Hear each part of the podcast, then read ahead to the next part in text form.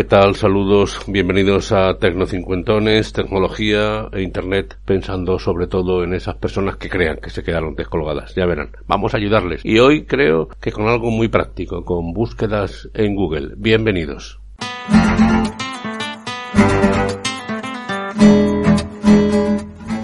Como les he dicho, hoy quería hablarles de Google. Todo esto surge porque estos días he estado ayudando a un buen amigo que está haciendo una investigación histórica de cara a una publicación. Quiere hacer una novela sobre un tema histórico concreto de principios del siglo XX y me ha pedido que le hiciera una serie de búsquedas de personajes, de fechas, de instituciones y bueno, y le estaba allanando el camino. Me di cuenta de que tenía una baja capacidad de búsqueda en Google y que hay una serie de herramientas que están siempre ahí que son muy interesantes y las he implementado, así que las fui anotando y he decidido darles a ustedes nada menos que 12 herramientas que vienen unidas en el buscador Google y que me parecen de lo más interesante. Algunas sí las venía utilizando habitualmente, pero otras no y me han servido para mucho verán ustedes. Por ejemplo, ya saben ustedes, la, más clara es poner un concepto entre comillas. Es decir, si ustedes ponen Antonio Manfredi sin comillas, le van a aparecer todos los Antonio y todos los Manfredi separados, y los Pepe Manfredi y los Antonio López, por ejemplo. Pero si colocan Antonio Manfredi entre comillas, solo le va a aparecer el concepto Antonio Manfredi, con lo cual la búsqueda es mucho más rápida. Esto es muy sencillo y estoy seguro que muchos de ustedes lo tienen ya implementado. Ahora, si vamos eh, a la número 2, ponemos el signo no menos tras el concepto. Es decir, eliminamos un concepto de la búsqueda. Por ejemplo, comida menos rápida, pues significa que hace usted una búsqueda de comida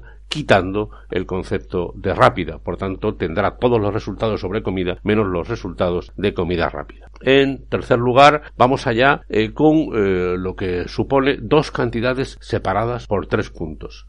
Esto marcan un periodo de tiempo. Por ejemplo, Ejército Español, entre comillas, como ya hemos dicho en la primera herramienta, 1920 tres puntos 1936, lo que nos va a hablar es del ejército español entre los años 1920 y 1936. Es una de las búsquedas que he estado realizando. En cuarto lugar, la calculadora. Simplemente ponga el concepto, eh, sumar, restar, dividir, multiplicar, etcétera, y le va a aparecer. En quinto lugar, también es un diccionario, es decir, eh, con que ponga usted delante del concepto define, define y el concepto lo utilizará como diccionario. Es decir, define eh, romper y le definirá el verbo romper, por ejemplo. Bueno, como sexta herramienta, el sitio web, es decir, que solo va a buscar en esa web. Site dos puntos, web y la búsqueda. Si usted pone site dos puntos, canalsur.es búsqueda, solamente le va a hacer la búsqueda en la web de Canal Sur, que por cierto, como saben ustedes, es mi empresa. Esto es interesante, ya lo he explicado alguna vez, porque esto significa que si usted tiene una web, una web con su dominio, usted puede implementar en su web un buscador gratis, utilizando site dos puntos nombre de su web, las búsquedas que se hagan en su web tendrán siempre como referencia su propia web. Es decir, un buscador gratis. Es muy, muy interesante. En séptimo lugar, bueno, si escribe link antes de un eh, concepto, le va a dar todos los enlaces que tiene el link que usted ha puesto. Es decir, si usted pone, eh, por ejemplo, link eh, www.canalsur.es, le van a aparecer todas aquellas páginas que están linkando a Canal Sur. Esto, para una investigación del carácter que yo he hecho, es muy interesante, porque una vez que localizas un concepto, puedes saber quién lo tiene enlazado, y es muy interesante porque así descubres otras investigaciones que se han realizado, etc. Recuerden, link y eh, la página web que hayan ustedes localizado. Para mí ha sido una de las herramientas eh, más interesantes. Tenemos también la pregunta directa. Por ejemplo, ¿cuál es la diferencia horaria de Madrid con California? Y se la dirá sobre la marcha. Luego, el concepto location, que es localización en inglés. El concepto location, si lo pone detrás de lo que usted quiera, ceñirá la búsqueda exclusivamente a ese área. Por ejemplo, si usted escribe Picasso Coruña, solamente le hará las búsquedas en que aparezca el concepto Picasso y Coruña, no pues las otras ciudades donde viviera el pintor. Otro que me ha resultado muy interesante, especialmente es interesante para los estudiantes que buscan siempre información. El tipo de documento. Puede que usted esté buscando un archivo en PDF, en Word, una presentación, PowerPoint que siempre ayuda mucho a los estudiantes, pues ponga usted el tipo de documento que quiera, es decir, concepto que busco, filetipe, dos puntos, PDF, Word, etc. Filetipe se escribe el primero con I latina y el segundo con Y. Es decir, concepto, filetipe, dos puntos, tipo de archivo, PDF, etc. Y de esta manera podrá usted solamente restringir la búsqueda a ese tipo de archivos.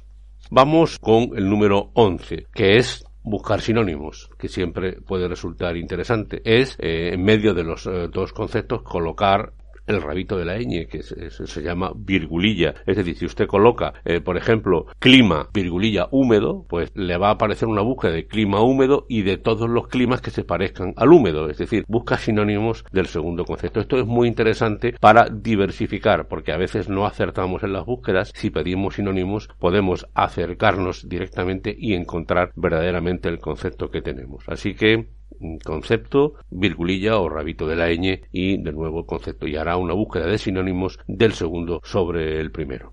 Y como número 12 no les voy a, dar ninguna herramienta, sino les quiero proponer un juego que nosotros hacemos de vez en cuando varios compañeros y que bueno, resulta divertido, que es buscar un concepto en Google y gana el que menos definiciones tenga. Es decir, cuando usted hace una búsqueda, Google le dice, hemos encontrado tantas miles o tantas decenas o tantos millones de búsquedas, depende de lo genérico que sea el concepto. Entonces tiene usted que ser capaz de buscar un concepto que tenga muy pocas búsquedas, que ya es difícil en Google. Bien, pues ¿quién gana el juego? Pues el que menos búsquedas tenga. Si uno consigue un concepto que tenga 400 búsquedas, que a veces ocurre, pues usted gana. Eso sí, si no hay un solo concepto, pierde también. Es decir, tiene que tener al menos una búsqueda.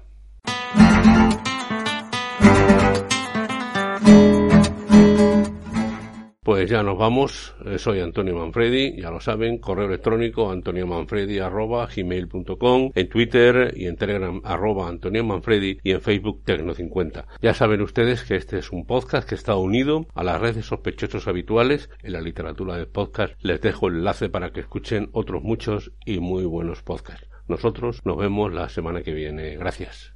Hasta la vista, baby.